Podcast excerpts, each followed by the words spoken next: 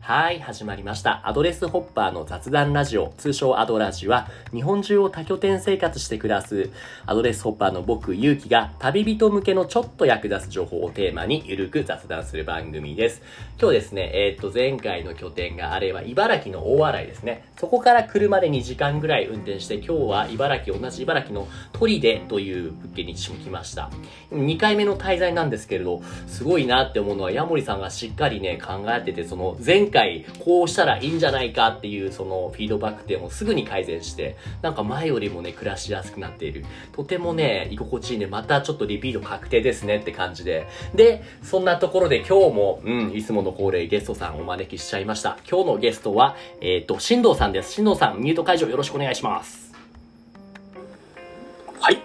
こんにちは、新藤さん。新藤さんは、初めましてですよね。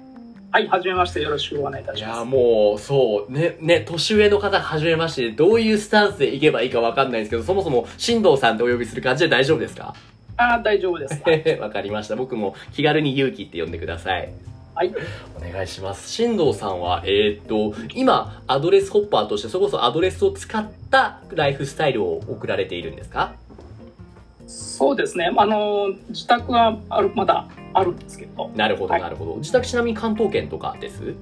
えっ、とね、静岡なんです。あ、静岡なんだ。静岡なんかアドレスの物件結構あるじゃないですか。行かれましたああ、行きましたね。もちむねともか、ちむねとかかんばらとかね、いいとこ多いですよね。灰原とかね、えーそう行きそまうしそたうね。そう。そうなんですか。使い始めてアドレス自体はいつからなんですか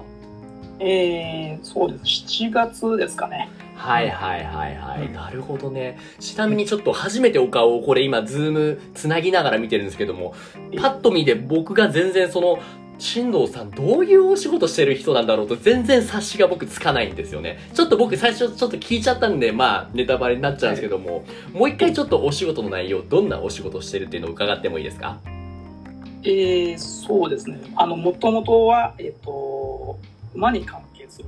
お仕事です、ね。馬ってあのパカラパカラのあの乗る乗馬の馬ですね。そうですね。ジョーカーの、えー、いわゆるインストラクターですかね。はあ。なるほど。だったりはいあ。とは、あの競馬の、えー、厩務員っていう。厩務員って厩舎、あの、馬をその管理する、あそこのスタッフさんってことですかそうです、そうですそういうことですね。初めて会いましたね。どういうキャリアを積んだらそういったところで働けるようになるっていうの、ところからわからないんですけども。そうですね。あれはどういう、まあ、大体多いのは、その、馬の、最近ですと、専門学校、動物関係の専門学校なんかそで入られる。そのジョッキーになろうとした方の他の進路っていう形ではあったりするんですかもう多いですね、やっぱりなるほど。新藤さんはい自身ももしかして、そうですね。私も、あの、騎士を志した時がありました。いや、すごいか。もう、ものすごい体力使うというか、もう、めちゃめちゃ大変なスポーツですよね、あれ。うんそうですね、やっぱりね。そうなんですか。で、それででも、このお仕事って、ぶっちゃけ、このお仕事だとアドレスホッパーって成り立たないですよね。そうですね。この仕事しながらはちょっと無理、はいはあい。いのはい。はい、今は一旦ちょっと、えーお休みしてる。そうなんだ。今、じゃあ次のお仕事入る前の、その休止期間の間を使っはて、アドレスを利用されてるってことですね。でも、それにしても、それまではね、静岡の方で厩務員をされてたってことですかえっ、と、これは関東でしたね。関東だったんですね。うんでもそしたらその普通の一つの拠点で暮らしながら働きながらのスタイルだと思うんですけども、これ急にアドレスホッパーになろう、旅人になろうって何かきっかけってあったんですかどうでしょう。まあ、そのちょうどもうお仕事をお休みするっていうことを決めた段階で、はい。まあ、まあちょっと自由な時間ができるので、はいえーそういう、なんていうんですかね、えー全国を旅してみようかとか、へー。はい、あとはあのちょうど、まあ、子供が夏休みの期間に入るので、なるほど。はいお子さんちなみにおいくつぐらいですかえー今年ちょうど6年生なんですよね。ああ、じゃあもう連れて行きたいですよね。男の子ですかはい、男の子で。じゃあなおのこと実際パートナー登録して連れて行ったりしていますかそうですね、もう何箇所も。はい、すごいいいパパですね。どうです喜んでくれてますお子さん。そうですね、やっぱり思い出には残ったんじゃないかと思そいまっす。かそっうか。ん、ちょっと夏休みが楽しすぎて、あの、へへ新学ちょっとテンションが下がってるみたいですけどあー逆にそんなになってるんだ。いや、でもよかった。思い通り、そう思うね。すごいな。それはじゃあ、なんだろう。もともとのじゃあきっかけの理由の一つとして子供をこういうところにいろいろ連れて行きたかったっていうのもあったんですね。そうですねちょっと一緒の時間を作りたいなっいていうやー、めちゃめちゃ何年もこちょっと忙しくて相手してられなかったですねそっかそうだったんですね、うんえその親子でのアドレスホッパーってたまに聞くんですけどやっぱ絶対数とかなり少ないと思うんですよ実際やってみてどうでしょう、もう思ってたよりも結構簡単逆にこういうとこ難しいって何か思うところありますかそうですね泊まったところに関してはあのあんまり不便はそ感うじかたそうかまあね、もうしっかり小6だったらね、もう自立してしっかりねその礼儀正しくもできる年頃ですもん ね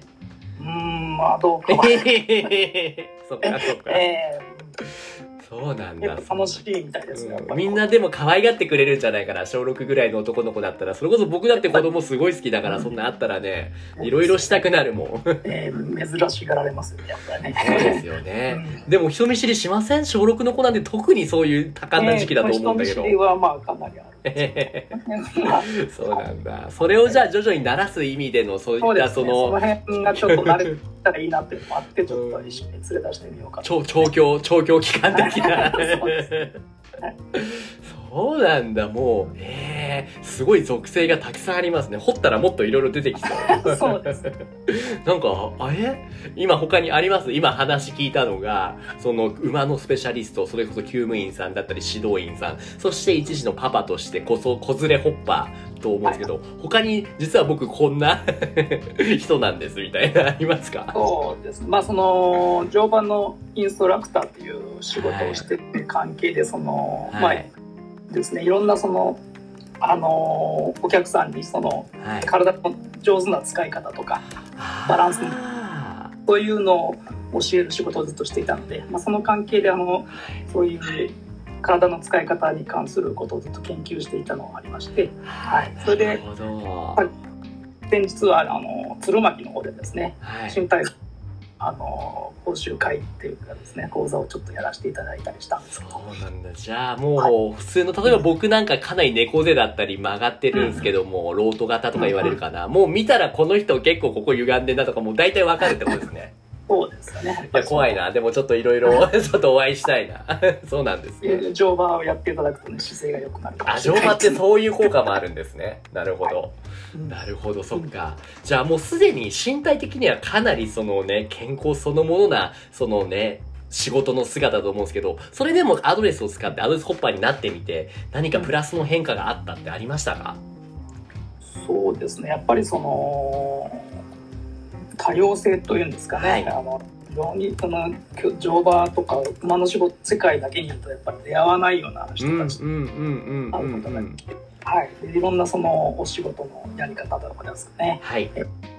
お話が伺えるのでなるほど今後のことを考える上でもやっぱりこでうすね。な自由るがほど。広がるというかですね特にお子さんにとってしてもそうだと思うんですよ。その将来こういう仕事をしたいって、今までは例えばまあ、小学校だからもうさすがにもうウルトラマンになりたいとか言わないと思うんですけれども、なんか、例えば今まで公務員になりたいって言ったのが、このアドレスで働いてた人見て、え、こんな仕事もあるんだってやっぱびっくりする人多いと思うんですよ。う ん僕のお仕事どういうことなりわいにしてってなんとなくご存知でしたっけ新藤さん は。えーっとなんか読んだような気 がするそうそう。読んでもちょっとなんだみたいな思うと思うんで、ちょっともう一回説明させていただくと、はいえっと、もともと僕はツアーガイドとして、あの、Airbnb ってご存知ですか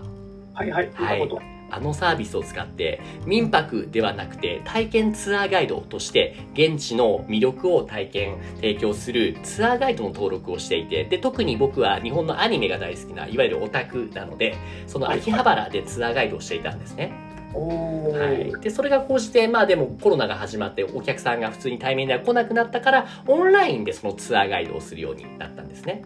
はいはいそうあとはこのオンラインでそのこういう海外のアニメが好きな漫画が好きな子供たちに対して日本語も教えてるんですよおーなるほどはい。ってことをしてると、今までは秋葉でいないとできなかった対面の仕事が、いざ全てオンラインに切り替わったから、どこでも仕事ができるようになったんですね。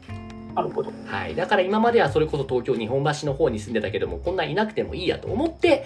去年8月ぐらいからアドレスホッパーになったっていう経緯です。なるほどですね。これなんかもう普通の特に親世代、それこそその進藤さんのさらに上の世代とかに話すと、なん、なん、そんな遊んでるような、そんなフラフラして大丈夫なのかなんか言われたりもするようなこともあるんですけれども。あじゃあ今、ね、取手にいながら、はい。秋葉北海道ができる。そうです、そうです。うねん。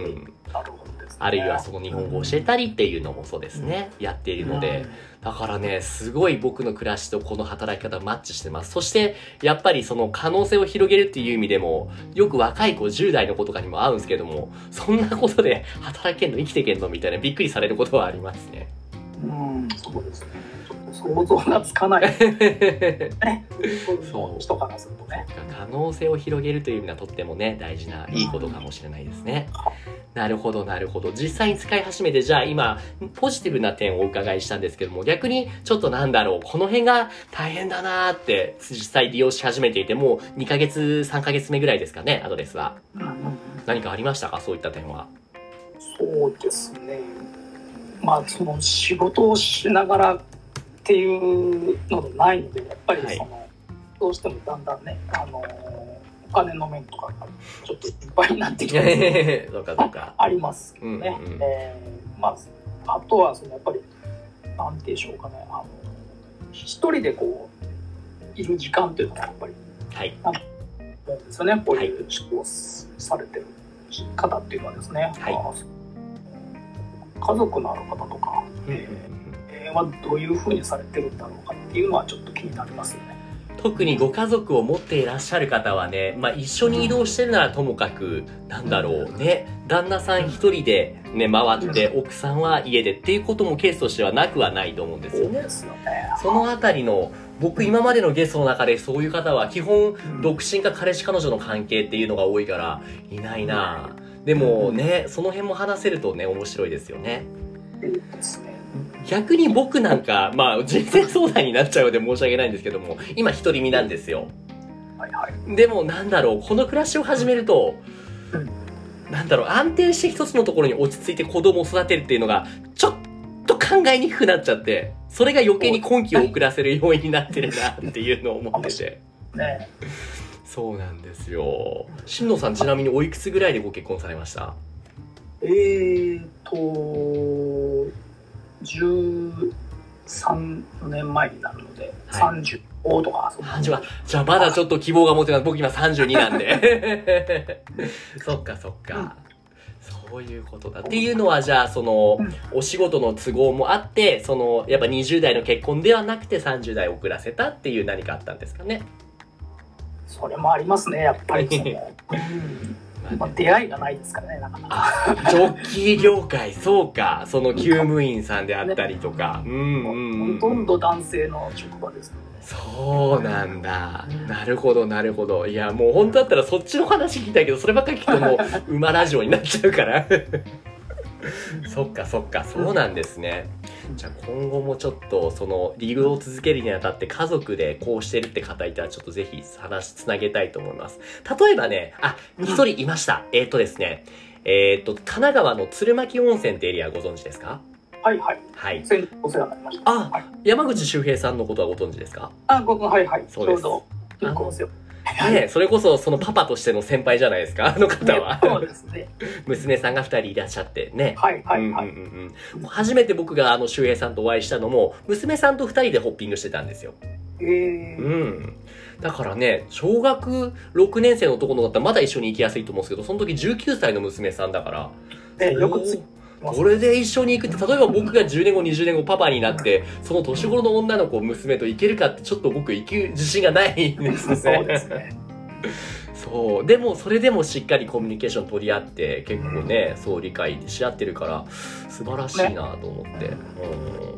その辺の秘訣ちょっとまた ぜひその周平さんと行った時に話してみてほしいですね。そうですねう。ん、っ